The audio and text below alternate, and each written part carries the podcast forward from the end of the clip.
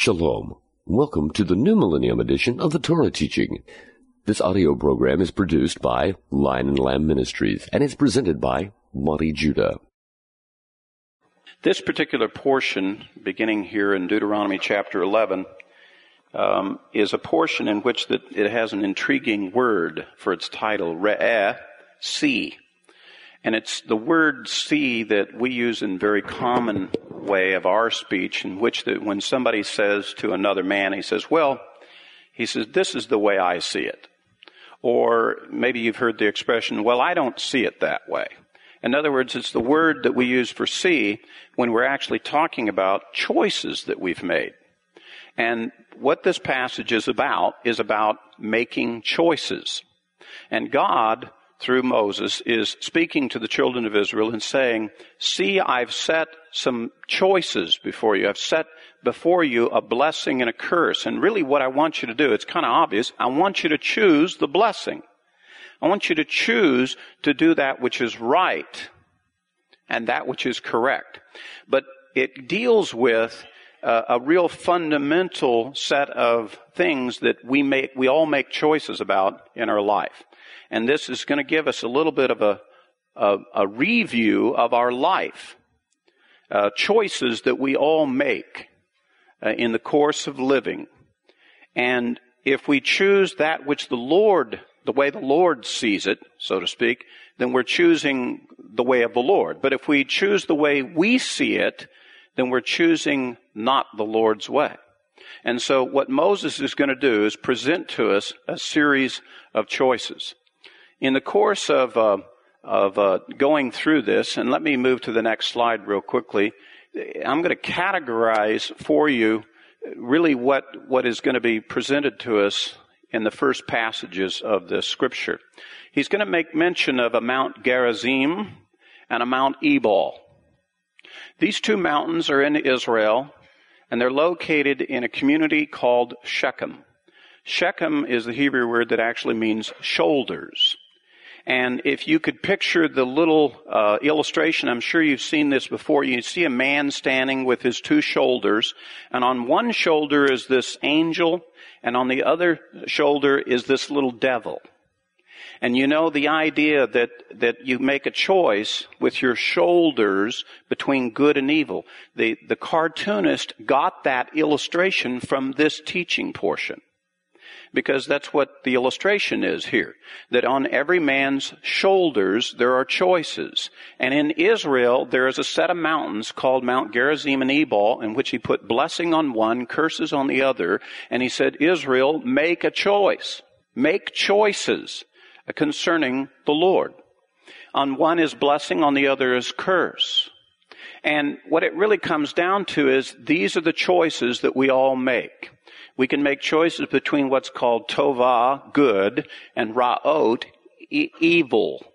Actually, I want you to take note of those two words because tova is singular and ra'ot is plural.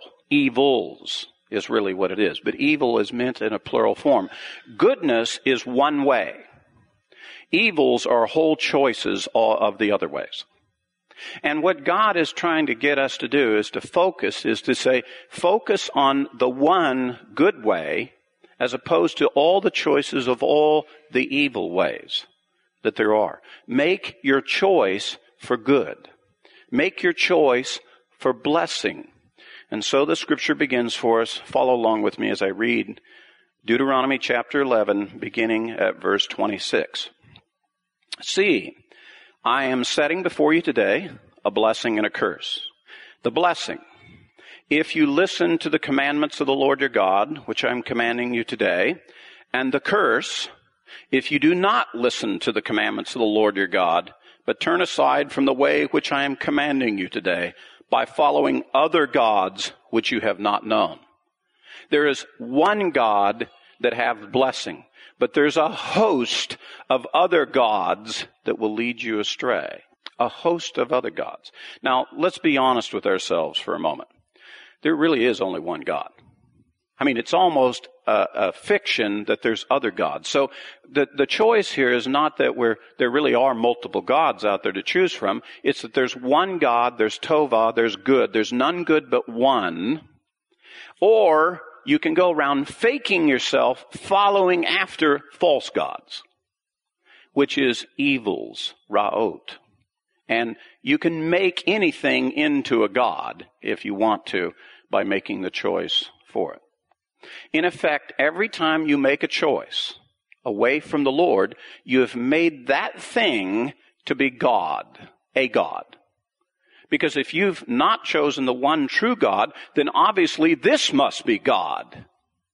And you've made it a God in an attempt to make it above the one true God, whether you realize it or not. So that's the reason why he says follow God, one, or not follow after other gods, other things that might be lifted up above God.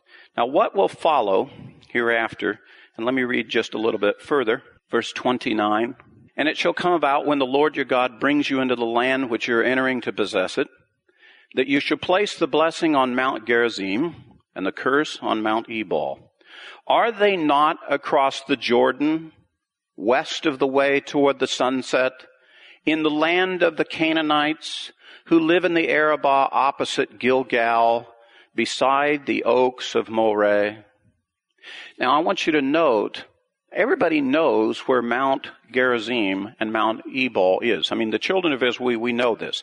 The main route that goes north and south through the land cuts up through the Samarian mountains and it goes right between those two mountains at Shechem. It's the major north-south route right through the heart of the land. And if you were to go to Israel and you were going to go north right straight through the middle of the land up through the Samarian mountains, you would come to Shechem. There's no question about it. But here they are standing on the other side of the Jordan, and, and Moses goes through this elaborate question, this five part question of asking, you know where it's at? Is it not? And he says, is it not on the other side of the Jordan, the way of the sun over there to the west? Is it not over there? And he poses these five descriptions for it. And it's really kind of a subtle, poetic way of getting you to focus. Because what follows in this portion is God is going to group together five areas of decisions to make. There are five areas that you need to make some choices in your life. And it's very interesting what Moses groups as these five areas that you need to make choices about. And the choices, there's clear choices in these five areas as to what you should do and how you should live what you should think, and who you should be. And it begins to go through. And let me just summarize for you what those five are. He's going to present some choices to you about God. You have to make some choices about God. The second area is about other people, including spiritual leaders, your family, friends, your community, where you work, other people. He's going to make, ask you to make some choices about what you call food and some choices about what you do with your money, and some choices about how you will worship God, how you will observe and practice your faith. And basically what Moses is going to present to us is these five areas. We're going to go through these five areas and I'm going to show you what Moses presents to us as these are choices that we have to make. And you're going to find them very reminiscent to choices that you've already had to make. In some cases, choices that you uh, made relatively easily. You, you, you're going to do a little inventory here when we go through this and you're going to say, okay, well, I've made that choice. Okay, good. We've made that choice. And then you're going to see some areas that maybe you're in the process of making some choices about. Gee, I've, I've been considering that. I'm weighing that. And then maybe we might find some areas where you haven't made that choice. And maybe you need to make that choice. It's very interesting how Moses groups these and presents them because these are broad-based issues and they will be a determinant based on how you observe and how you make these choices as to whether or not you're following in the way that God has said, I want you to walk, as opposed to maybe your way of where you want to walk. So let us proceed to look at what these choices are. If we go to the next passage of Scripture, over into chapter 12, Moses says, beginning at verse 1, These are the statutes and the judgments which you shall carefully observe in the land which the Lord, the God of your fathers, has given you to possess as long as you live on the earth. You shall utterly destroy all the places where the nations whom you shall dispossess serve their dispossess serve their gods, on the high mountains and on the hills and under every green tree. And you shall tear down their altars and smash their sacred pillars and burn their asherim with fire. And you shall cut down the engraved images of their gods, and you shall obliterate their name from that place. You shall not act like this toward the Lord your God. So the first choices that we have to do with God is that God says, your behavior toward me is not going to be like other nations. Your behavior in following me is not going to be after the pattern that other men have said and other men have done. You're going to follow in accordance with what I have said, the Lord says. Now, quite honestly, in the course of most people's uh, spiritual walk, there comes a time in their life when they are confronted with this. And frequently, many people who have come to Messianic congregations, particularly who've grown up in other New Covenant congregations, one of the most fundamental questions that they have to come to terms with, a decision, a choice they have to make, has to do with this simple thing. And I'm sure that you've, you've heard this before. Well, that's not the way we did it back there. You ever heard the story about the fellow who came from California, came to work, you know, here in one of the other states, and he was working at the job, and the first, he made a big mistake one day. He said, well, you know, this is not the way we did it back in California. and all the other fellow workers, you know, you could just read what was going through their mind. I've, I've been in businesses where I heard that said, and I, and I know what went through people's minds. They said, look, we don't care what they do in California. You know, this is the way we do it here. And if I could take that analogy for a moment, the Lord is kind of saying that to you this way. Look, I don't care where you've been and the way you used to do it. You know, we're going to do it my way. I'm going to specify the way that we'll do it. And we'll do it that way. I don't care that it's different. It's okay if it's different. And actually, it's to your advantage that it's different because you don't want to do what those other guys have done over there. As we get older and older in our life, we come to the point where we don't want to make any more of those decisions.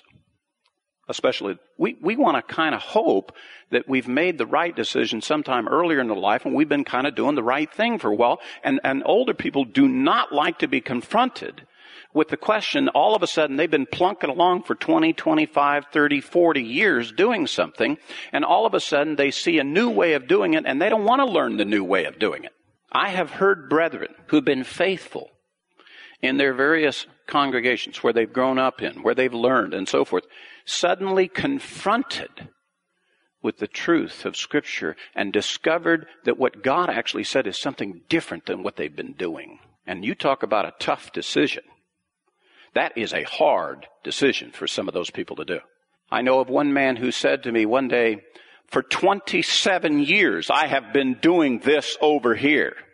And you're now telling me that what I was doing over there wasn't quite right, that I should have been doing this. And I said, brother, it's not me telling you, it's the Lord that says that.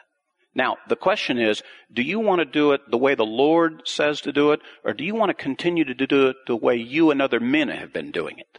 That is a hard decision.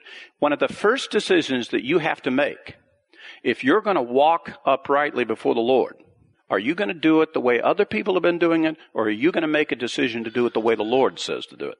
Regardless of how many other people have been doing it the other way. That is a fundamental choice that you have to make about serving God. And it's usually a very difficult choice for people. It's, when you're younger and you haven't made any choices, you haven't done it any other way, it's easy to go the Lord's way. But if you've already kind of made some choices and already done it the other way, this is hard. This is hard to be confronted with. Just take the issue just of that business about Saturday, Sabbath, and Sunday. For you to come in this assembly, most of you have been in a Sunday observance church. I certainly was. And I was told when I was there that that was the right and proper way, and I did it for a long time. In fact, as you know by my testimony, I was a Baptist minister. I used to teach people that. And then I was confronted with some scripture.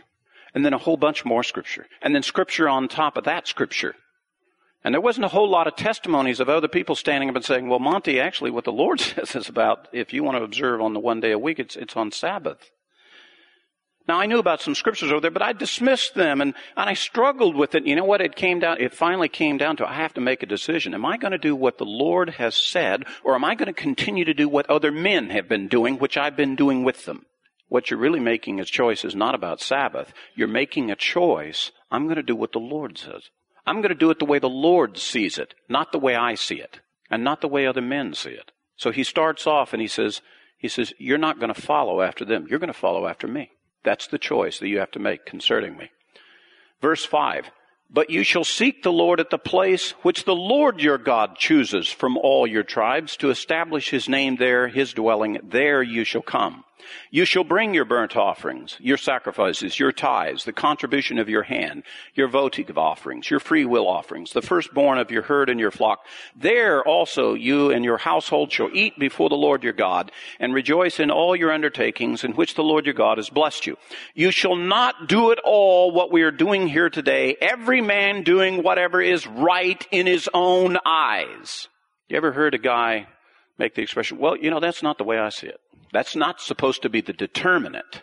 What's supposed to be the determinant is which way does the Lord see it? Because what we're really making is a fundamental decision. Who's going to be God? Me? Then we'll do it the way I see it. But if I'm not God, then we need to find him, pay attention to what he said, and what did he say?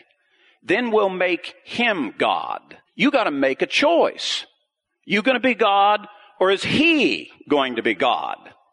And if you make the choice that he's going to be the God, then you concentrate on what does he say? How does he see it? In fact, if you will look in verse 28, where he summarizes this decision, he says, Be careful to listen all these words which I command you, in order that it may be well with you and your sons after you forever for you will be doing what is good and right in the sight of the Lord your God. You want blessing? You want good things? Then you have to do it in accordance with the way the Lord sees it. Not in accordance with the way you see it. Not in accordance with the way other men see it. When I was in the Baptist church, I'll never forget one time a, frustrating experience in a discussion. We were weighing how to do something, and I remember the fellow that was over me in the Lord there, he stood up and he basically made the summary decision on the issue. And he said, Well, we're, we're going to do it the, the Baptist way. That discouraged me. I was a Baptist. But I was a Baptist who, who, wanted to do it the Lord's way. And I didn't know at that time until that moment that with that particular pastor I was with, that the Baptist way could be anything different from the Lord. But he surely clearly defined it for me. And he flat said that his way, his church's way, was different than the way the scripture and the way the Lord had said. Now we have a choice. Do we go the way, that way, or do we go the way of the Lord? I decided to make a choice to go the way of the Lord. They kicked me out. Praise God. Solved my problem real easily. I knew which way to go now. I didn't have any more struggle or problem anymore there. You, individually, brethren, at various junctures of your life, not just, I'm, I'm not just picking on the Baptists, I'm speaking to my personal experience there. I'm certain that you have your own experience wherever, where the choice has been made to you, should we go that way or the Lord's way? Should we do it the way you see it or the way they see it or the way the Lord sees it? If we're going to make the clear choice for blessing, if we're going to make the clear choice for good, for the right thing, then we're going to see it the way the Lord sees it, not the way we see it. And it may not be necessarily convenient for you at the time that you make the choice. It may cost you, but you're making the right choice if you choose the way the Lord sees it. Now, we'll come back to this in a little bit because this will be the, the core thing that is going to be a part of our, our uh, lesson here. We also go to the second category of what we call others. And if you look there in chapter 13, that's when Moses begins to address that. And he begins in chapter 13, verse 1. If a prophet or a dreamer of dreams arises among you, gives you a sign or a wonder, and the sign or the wonder comes true concerning which he spoke to you, saying, Let us go after other gods whom you have not known, and let us serve them. You should not listen to the words of that prophet or that dreamer of dreams, for the Lord your God is testing you to find out if you will love the Lord your God with all your heart and with all your soul. You shall follow the Lord your God and fear him. You shall keep his commandments, listen to his voice, serve him and cling to him. But that prophet or that dreamer of dreams shall be put to death because he has counseled rebellion against the Lord your God who brought you from the land of Egypt and redeemed you from the house of slavery to seduce you from the way in which the Lord your God has commanded you to walk. There are three types of people that are going to have a strong effect on you and choices that you make for your life.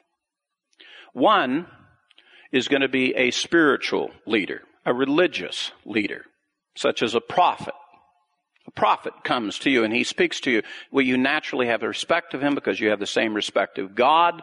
If he's coming speaking the word of God, then you're going to want to hear what he has to say. You're going to submit to him. But I want you to take note of the description of this particular prophet. Even if he does signs and wonders, you know what? Most people think, you know, if the religious guy gets up here, the prophet guy gets up here and he says something and it happens, if he gets up here and he does signs and wonders, let's say there's healings, let's say there's a lot of spiritual phenomenology, a lot of interesting things happen, we think automatically, many of our brethren think automatically, oh, that's of God, we should do it. The scripture clearly says a false prophet can come to you and do signs and wonders. A false leader can do all manner of signs and wonders if that's what you want to follow. But you know, back in the days when Yeshua was preaching, there were a lot of people that were following him, but there were only a few people that were really with him when it came down to the time that he did the redemption of Israel. You know, there were four or five thousand that were hanging around for lunch and miracles and stuff like that. There's only 120 of them in the upper room to receive the Holy Spirit. What happened to the other people? What, what, what, what how come there wasn't four or five thousand up there to get the Holy Spirit? Because there's a lot of people in the world, brethren, who are miracle mongers. They like to be around interesting things. They like to be impressed. They like to be wowed and wooed. And they're kind of shallow and, and things just kind of hit them on the outside, but the deep penetrating things about truth and justice and righteousness, those haven't quite penetrated yet. Those haven't really, he, they haven't really internalized yet the things of God. And so they're attracted and wooed to some of these outward things. Now, are there true prophets who do signs and wonders? Of course there are. The Messiah. The Messiah came, did all kinds of signs and wonders. Praise God. But sometimes people just get caught up in those things and they don't really quite pay attention or the consequences or what that really means, you know, to them. When in, in, in the last few years, I've gone out and spoken to many assemblies uh, about prophetic messages. Current events that are taking place that clearly are spoken of by the prophets, clearly giving us evidence. We are the last generation. We are the generation, I believe, that will see the coming of the Messiah and they're fascinated, they're interested in those things. But if I mention to them by the way, the prophecy, the clear prophetic commandment of this is, come, join with me, brother. let's go and observe the Feast of Tabernacles. Because the Feast of Tabernacles is God's prophetic instruction to teach us how to prepare for the end of the age. Because the Feast of Tabernacles is the first feast that we're going to do when the Messiah comes back. It's the first thing we're going to do in Jerusalem. Maybe we should be familiar with that. If we really believe the Messiah is coming soon, let's Keep the Feast of Tabernacles so we'll be ready. And it goes from thousands to a handful. Why? Because now we're translating something into real action. We're internalizing. We're making some choices how we're going to walk before the Lord. And all of a sudden, keeping that feast and maybe doing that other act, it's a little inconvenient. It was convenient for me to come and be impressed with the show, to be dazzled and amazed for a few hours.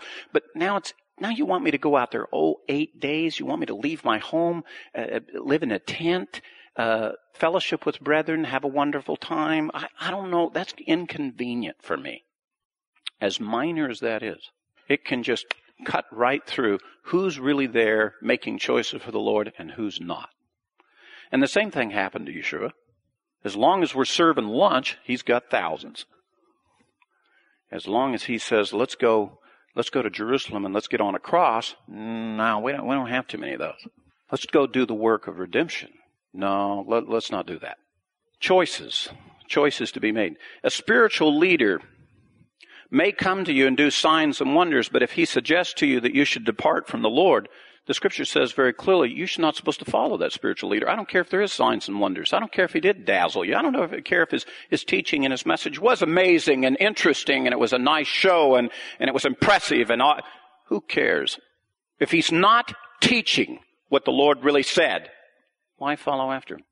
Specifically, he lists seven things. Seven things that you better check out a spiritual teacher with.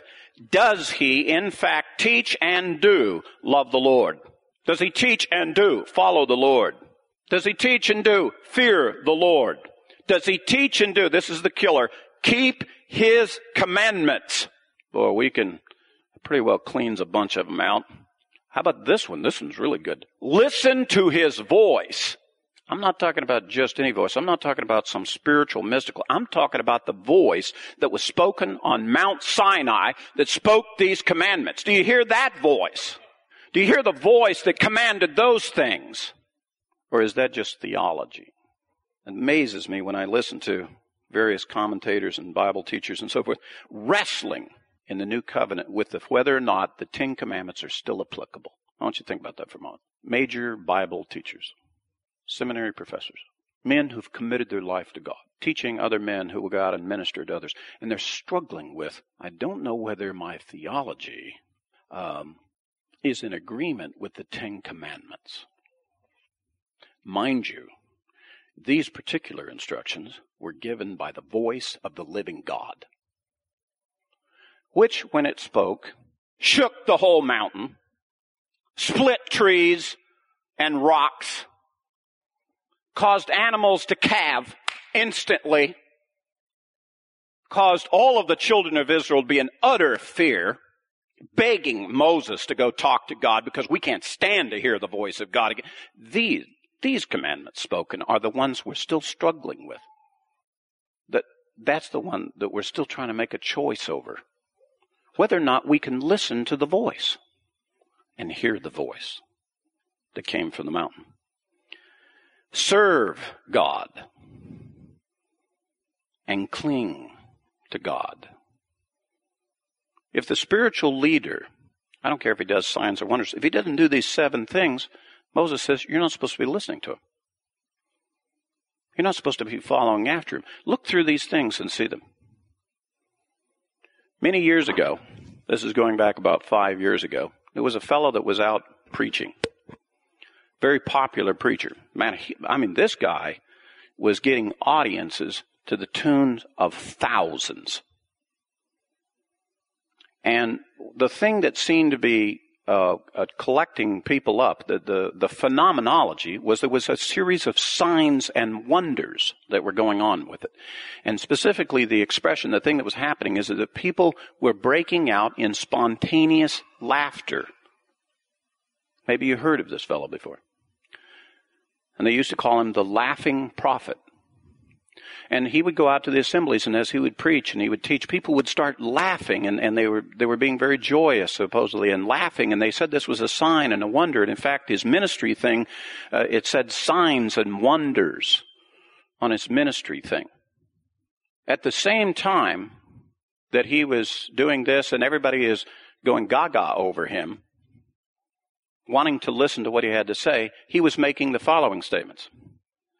All scripture prior to the book of Acts that includes the Old Testament and the Gospels, is of none effect in your faith and has no authority in your spiritual life anymore. This guy didn't chop out half the Bible. This guy took more than two thirds of it, just threw it away, just like that. I had friends, I had brethren who were just dazzled and amazed by this guy. I said, Brother, why are you following after this guy? He said, Oh, he's, he's got signs and wonders. And I said, Wait a minute, wait a minute. The, the scripture says very clearly to us, Moses has said to us very clearly, if the man comes and does signs and wonders, but if he doesn't say these things, it's a test. It's a test from God to see if you will love the Lord your God with all your heart, with all your soul, with all your might. Will you listen to what the Lord said? Make some choices here. Moses has given it very clearly to us.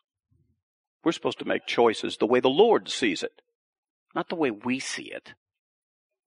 The way the Lord has specif- specified, not the way other people specify, not even other religious. I don't care if they do miracles.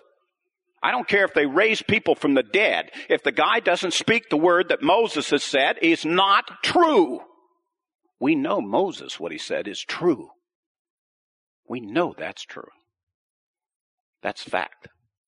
Now let me go a step further, further with you on this. We have a lot of brethren today, and I've written this up in a previous article.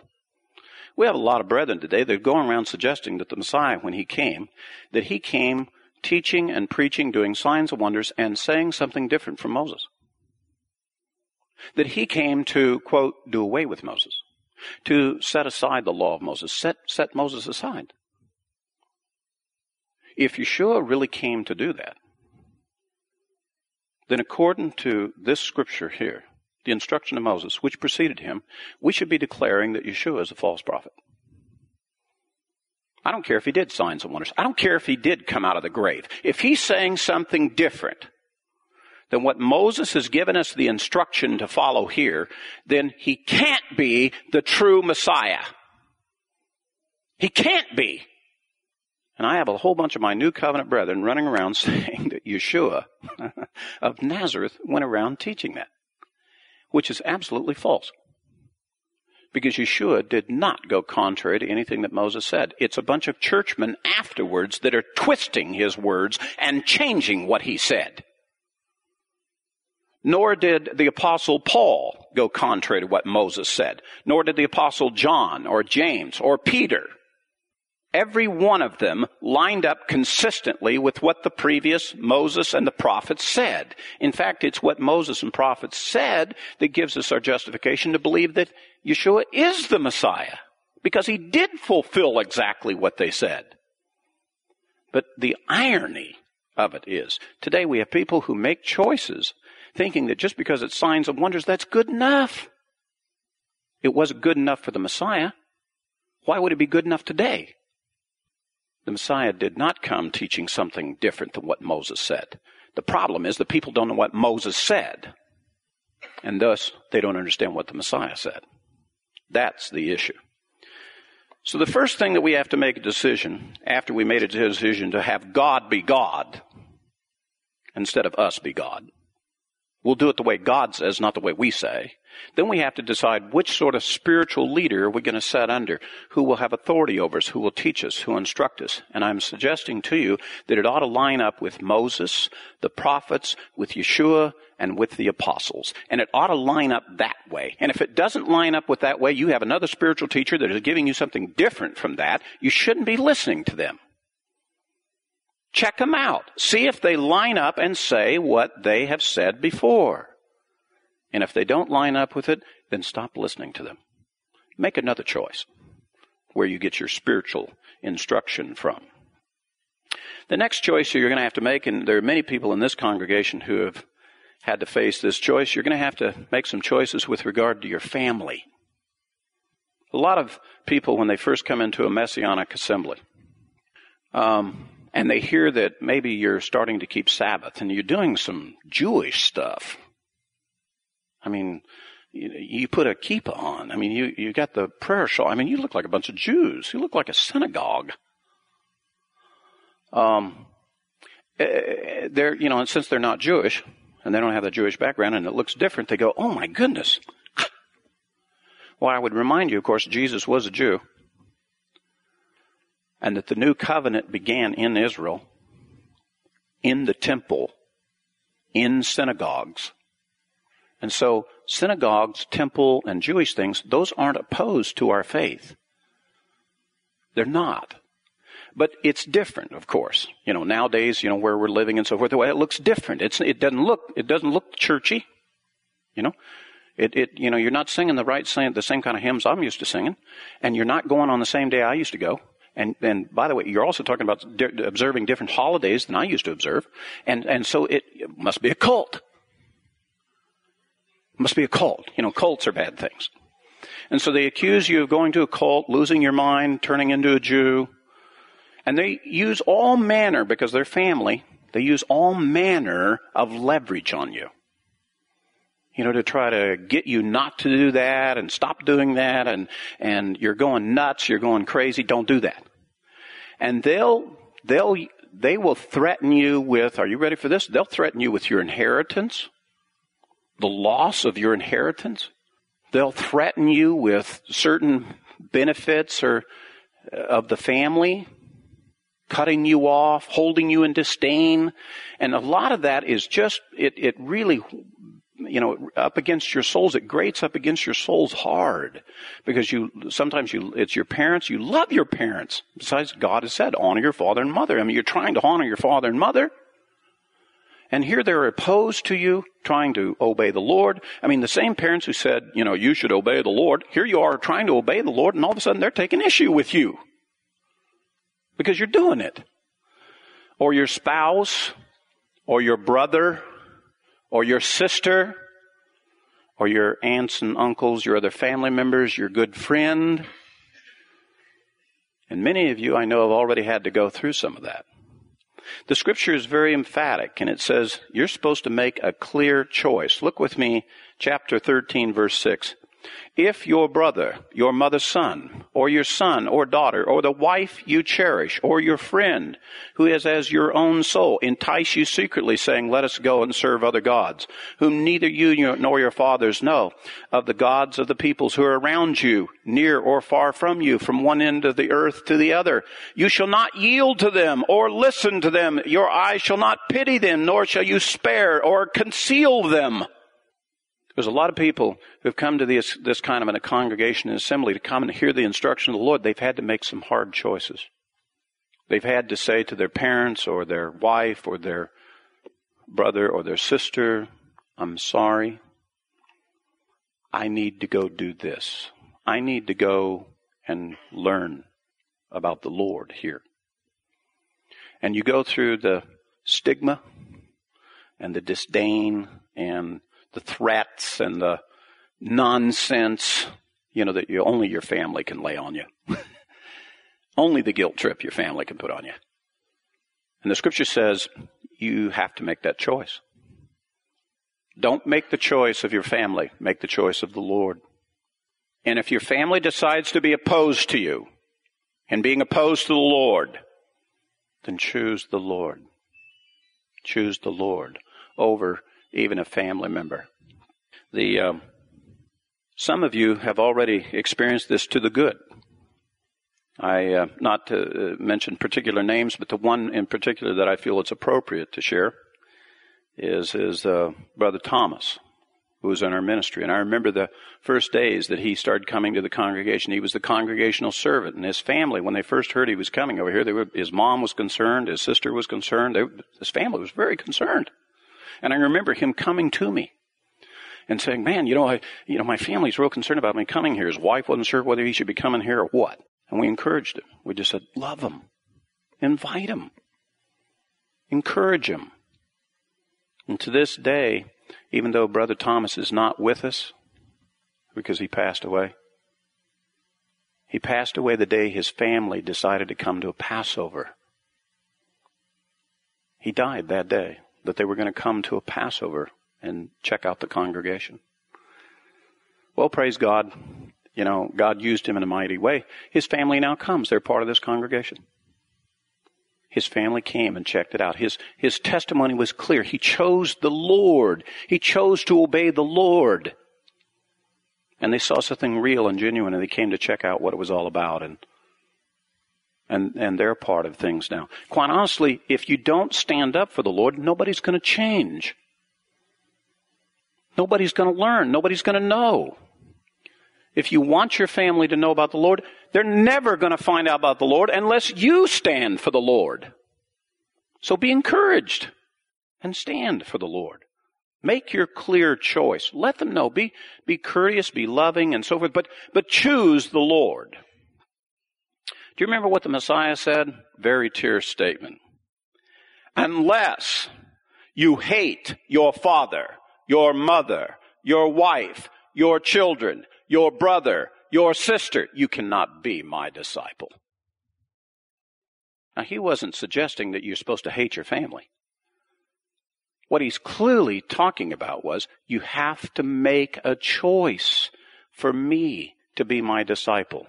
And even if it appears that it's at such sharp contrast with the rest of your family as though you love and hate, at, at that level, if it has to be at that level, then make the choice for me.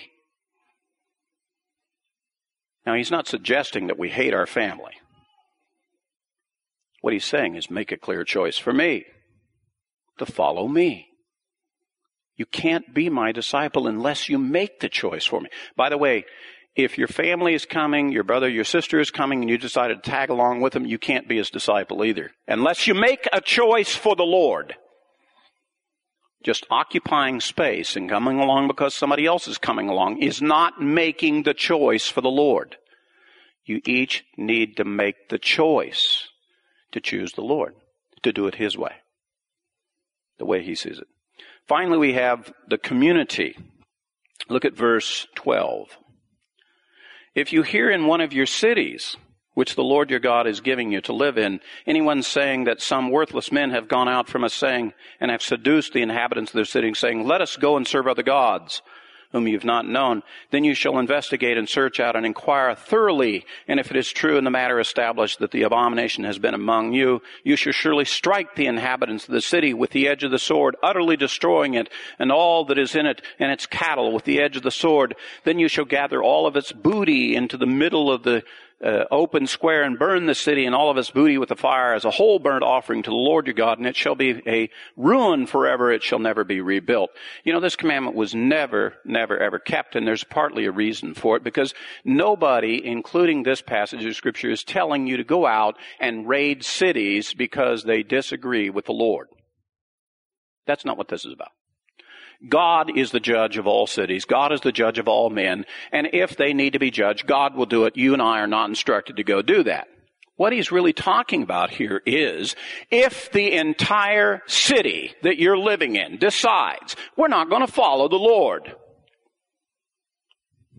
you will still choose me. You will still choose to follow me.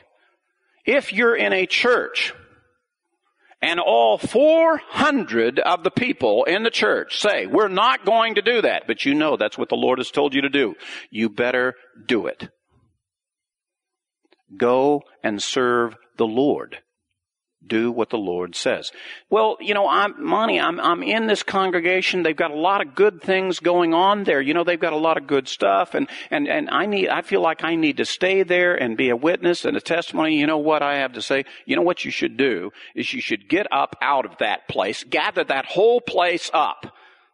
Get, gather all the good things that are in that place, make one great big pile of them, put a match to them, and make it a whole burnt offering to the Lord and you get up and you go serve the Lord and quit fooling around. That's what this teaching is about. I don't care if there is 50 good things. There are 150 good things there. If that what they're doing there is opposed to you following the Lord, then you leave that place and you go serve the Lord and you leave that to the Lord. Make it all an offering to the Lord. Just, Lord, I give you the whole thing. You have it. If that church is going to be opposed to you serving the Lord, give the Lord the whole church. Give him the whole thing. Give him the front doors, the people, the pastor. Eh, give him the whole thing. And in your heart, give it all to the Lord. Make an offering to the Lord. Lord, you got him. Me, I'm going to go serve the Lord. and go serve the Lord. I mean, if look at look at the way the commandment here. It's telling the children of Israel, if the whole city is opposed, then burn the whole place down to the ground. Give it all to the Lord. Make it a burnt offering. But you go serve the Lord. Make a choice. You don't make choices about serving God because everybody else is not doing it. You make choices because the Lord said to do it. And if the whole place is saying don't do it, then you don't follow that. You do whatever the Lord has said. Not what is the majority point of view. By the way, let me just clarify something with you. God plus you is a majority in this world. Did you know that? I don't care if the whole world is opposed to you. You and God are a majority point of view. I guarantee you, you will win. You will prevail. Because you're on the Lord's side. And there's no one, including the whole world, that can oppose the Lord. In the end, the Lord wins. Choose the winning side. Choose the blessing. Choose the one good thing. Choose it. Make that to be your choice. Now we come to another interesting area in chapter 14 that Moses says we have to make some choices about. I'm sure all of you are going to love to hear this one. Verse 1 You are the sons of the Lord your God. You shall not cut yourselves nor shave your forehead for the sake of the dead, for you are a holy people to the Lord your God, and the Lord has chosen you to be a people for his own possession out of all of the peoples who are on the face of the earth. You shall not eat any detestable thing. It's pretty clear. It's real clear. I mean, that's not, that's unambiguous. It says, don't eat detestable things. Well, what, what exactly are detestable things? Well, you can read this passage or you can go to Leviticus chapter 11. It'll give you a full list. It will specify, I'm not going to read the whole thing to you, but it specifically specifies of the animals that walk around on legs. It talks about fish that are in the sea. It talks about birds. It talks about what is clean and unclean, what is detestable and what is not. And basically, the rule of thumb, and this is not an absolute, but the rule of thumb is that which is of the domesticated flock is acceptable. That which is wild and got run over by the Mack truck is unacceptable. You know, you will not eat roadkill. That's detestable. Okay? You ever had one wheel or two wheel rabbit, you know, for supper? You know, you don't, you don't want that. It's detestable. I don't care how much gravy they put in it. It just, really, it's a rodent. Come on. Come on, it's a rodent. We don't eat rats. We don't eat mice. They're detestable. However, there's some men that don't have the same definition of detestable that God has. Some men list off certain other kinds of things. They say, oh, that's not detestable. That's a delicacy. Shrimp is detestable. Lobster is detestable, according to God. It's a delicacy for others. You have to make some decisions. You have to make some choices. What is holy and what is profane? What is clean and what is not clean? What is kosher and what is not kosher? What is called food by the Bible and what is called, you know, detestable by the Bible. Some people believe that as a result of the Messiah coming, that God giving us the Holy Spirit, the work of redemption and so forth, that when we all get saved, that somehow or another, that not only do we receive the infilling of the Holy Spirit and, and get this wonderful salvation and eternal life, but we also get a completely new digestive system. From, from the lips right to the other end. And that you can eat this stuff that God said will put diseases on you like the Egyptians and it won't affect you one bit at all. Matter of fact, all you have to do is say grace over it and it's fine. There's no verses in the Bible that say that. It's a popular teaching, but it's not true. Now, which spiritual leaders are you going to listen to?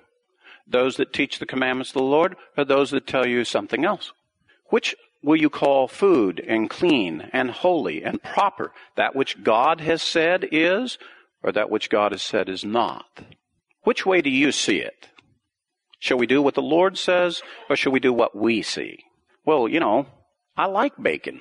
I like pork bacon. Uh, and I've been eating it for years. Now, now that I understand the instruction of the Lord, am I going to do what the Lord says, or am I going to do what the way I see it? You got to make some choices. Now, along the way here, maybe some of these choices have been made, some of these choices haven't been made. But Moses says, you got to make these choices.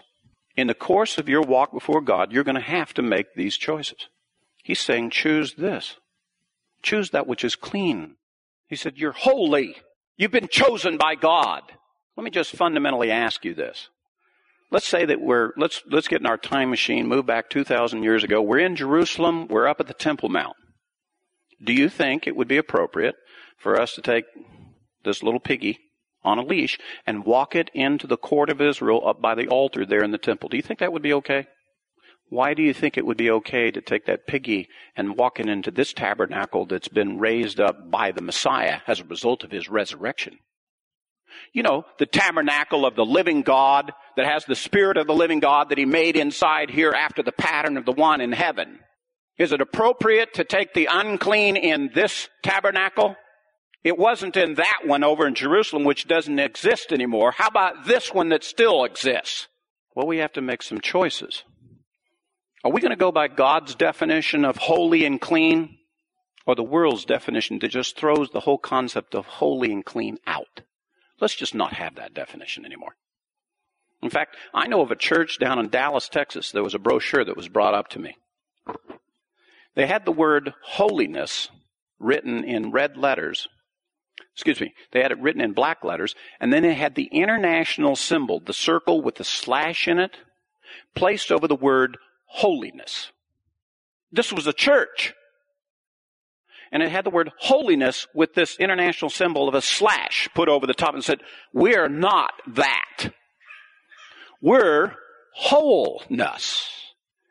W H O L E N E S S. That's what they were teaching. We're whole people. We're, we're, we're whole. We're into wholeness. But we're not into that Levitical, that law, that holiness stuff. By the way, that's, they were just bold enough to do it. I know of a lot of churches that don't have that symbol, but they think that way.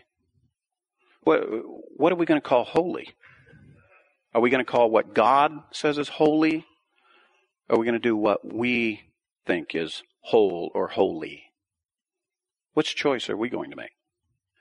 Then he moves on to another area. This, for us Americans, this is a wonderful area. It has to do with money. What we do with money. And in verse 22 of chapter 14, it says, You shall surely tithe all the produce from what you sow, which comes out of the field every year. You shall eat in the presence of the Lord your God at the place where he chooses to establish his name, the tithe of your grain, your new wine, your oil, the firstborn of your herd and your flock, in order that you may learn to fear the Lord your God always. And then it goes into some explanation about the tithe and how it is to be gathered and how it is to be done. But it's, it's real clear. The Lord says, I want you to take the first and the best part of your increase and I want you to give that to me. I want you to be the steward of that part which is, belongs to me. I want you to use that and minister to it. You know what most people do with the, the, the business of tithing? And, and there's lots of folks that tithe. Lots of Christians that tithe. But you know what's different about their idea of tithing, what most churches teach about tithing versus what Moses said about tithing?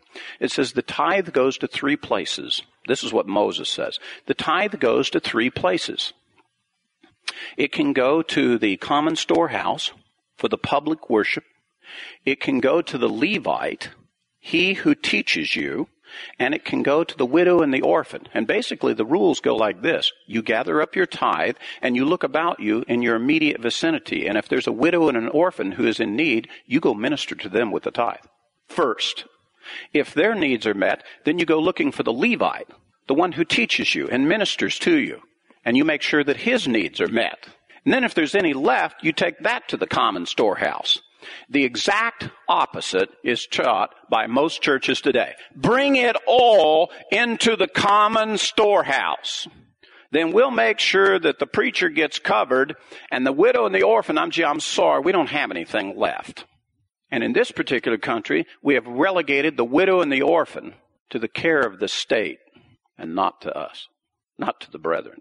One of the things that you will find in this congregation, which is true, that the monies that are collected here in this congregation go first to the needs of the widow and the orphan and to the poor of the brethren who need help. Then there's some that go to those who teach, and the rest is left to tend to the work that needs to be done here so that we can all come in a public worship. But the priorities are very clear. It goes to those who are in the congregation who have need first. It goes to meet needs, to help people. We take the responsibility for our brethren to minister. And we manage God's resources for that, not the other way around. And when you take your tithe, brethren, and you do not put it in the place that is ministering to those priorities, then you have surrendered your position as the manager of God's resources, and it turns out you really have not done anything at all which the Lord told you to do. Because He expects you to be the one who looks over those resources to make sure that those needs are met. You are not supposed to, as men in the congregation, sit back and when you hear of a widow who is in need, you do not get to sit back and say, "Well, gee, I'm sorry, we just don't have anything more. Um, um, I, you know, send the poor lady on her way." The scripture is very clear about it. That if a man, a husband, does that, he's about to make his own wife a widow. And then she can incur the same result. That's justice from God.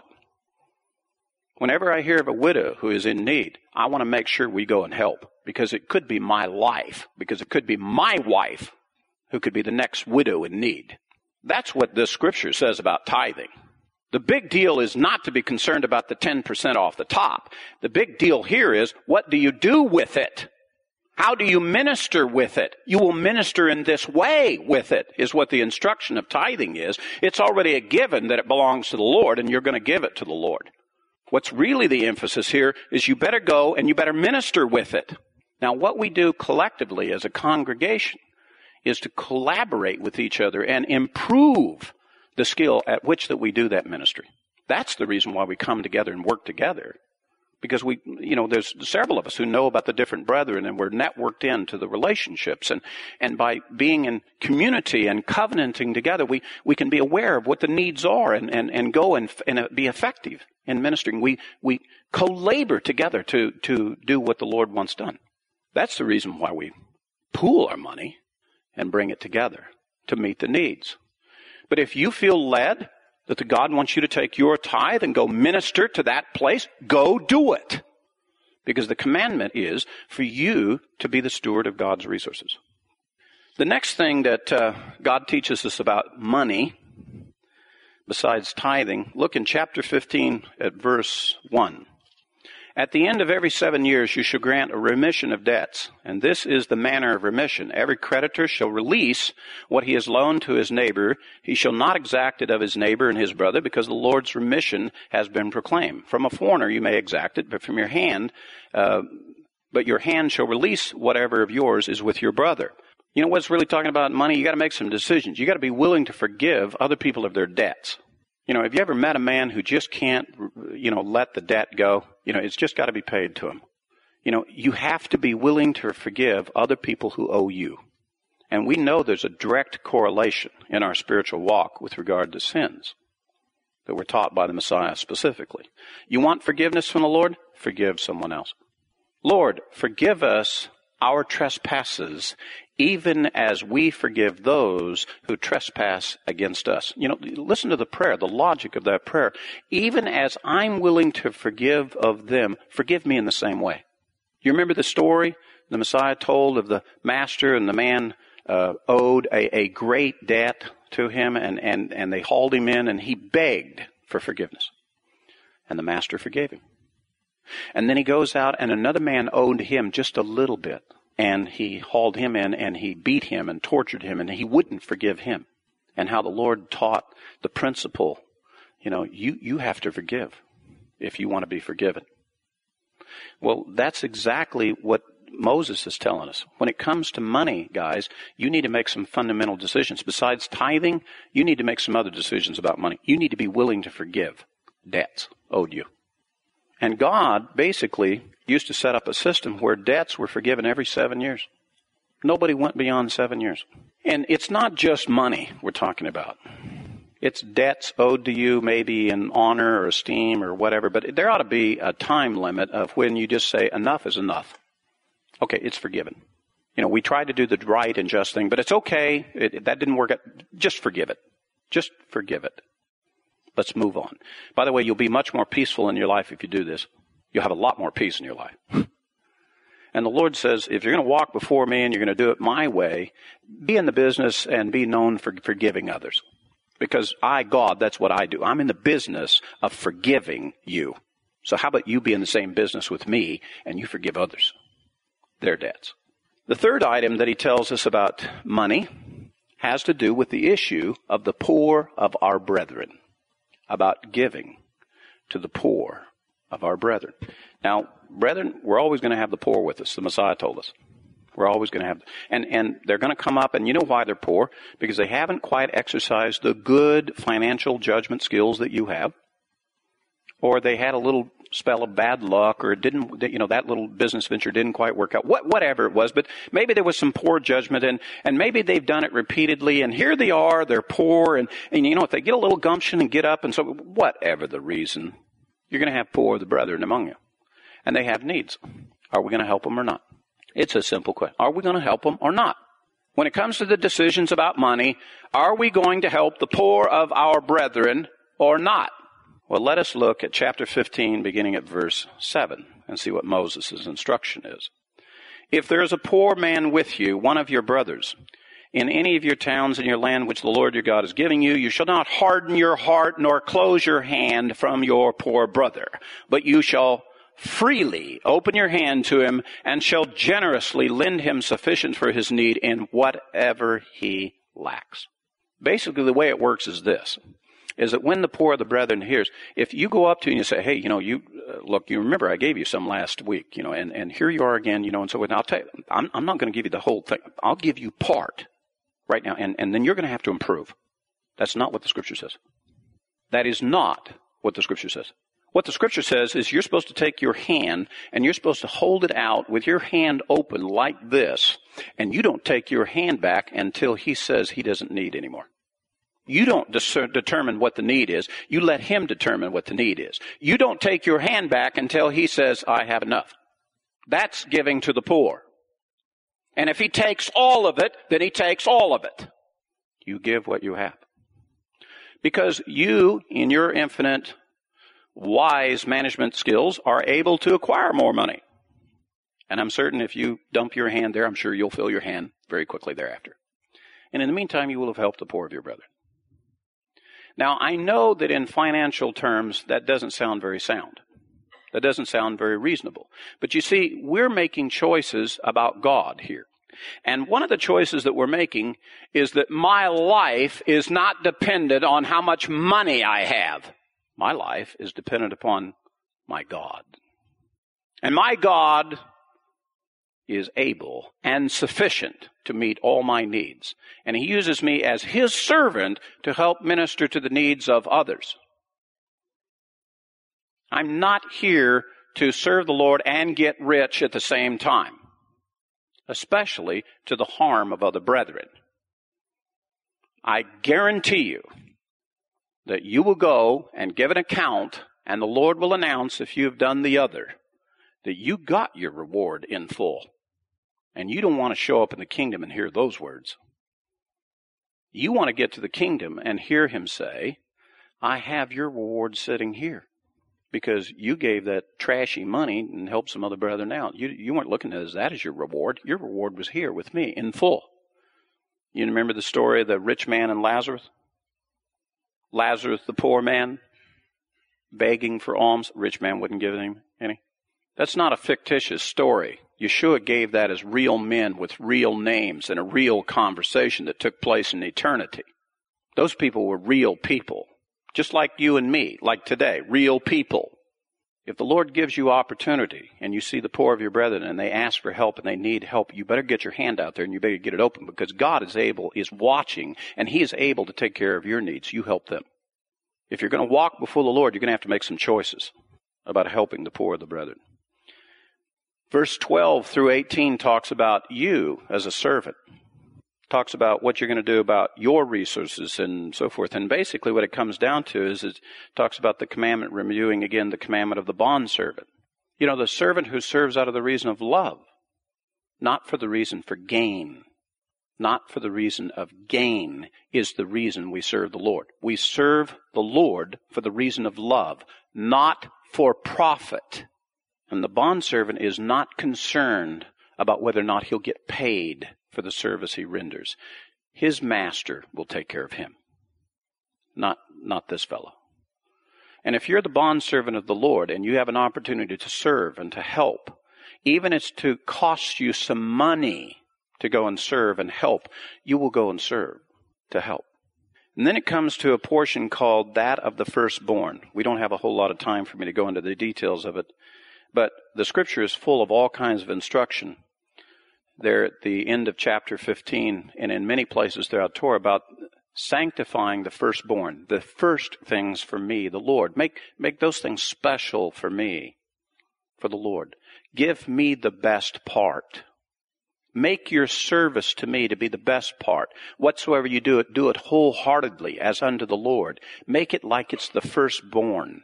Make that to be your service. And that's the reason why the tithe is always to be the first part, the first part of it, not the last part of it. The first good bite of the apple, not that last part, which is the seeds and the core, and it's not too nice. The Lord wants the first bite of the apple, not the last bite. You don't want to eat the last bite. Can you imagine if somebody was there with you and you were hungry and he said, Hey, can I have a bite of your apple? He said, Well, sure. So he eats the whole apple down to the core and he hands it to you. He says, Hey, there's your bite. That wasn't a good bite. That wasn't the good part. The Lord wants the good part. Now we come to the last category, which has to do with worship. And the Lord gives to us in chapter 16, he begins in verse 1, he says, Observe the month of Aviv and celebrate the Passover. And what follows in this chapter is about celebrating the Passover, celebrating the Feast of Unleavened Bread, celebrating the Feast of Weeks, and celebrating the Feast of Tabernacles or the Feast of Booths. Now, it's not a complete listing of all the observances. In fact, Sabbath is not specifically mentioned here, nor the Feast of First Fruits, nor Yom Kippur or the Feast of Trumpets, and because it's not trying to be a list of all the different observances and all of the uh, God's appointed times and so forth. What, what it's really trying to emphasize here is, is trying to say is, is that when you come to observe and worship, do it to me. Do it for me. Paul says the same thing to us in Romans 14. One man counts this day to be holy, another man counts that day to be holy. Whatever the case is, do it unto the Lord and not unto men. You know, honestly, a lot of people come into the Messianic assembly and they don't yet know about Sabbath. You know, here we are, Erev Shabbat, observing Sabbath, and we're coming in, and a lot of you still don't quite know what Sabbath really is yet. It's okay, you're learning. But just coming in here and following the crowd in here on Friday night is not keeping Sabbath, guys. Sabbath is something of the heart. It's something that's happening down in here. It's a rest for the soul, a refreshment, a joy, a delight of the home. Ceasing from your labors and so forth. And each one of the festivals are like that. They're celebrations.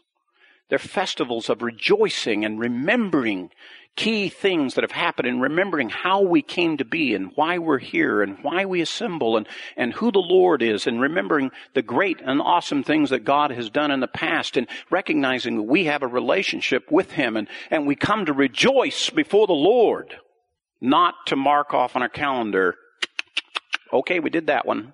What's next?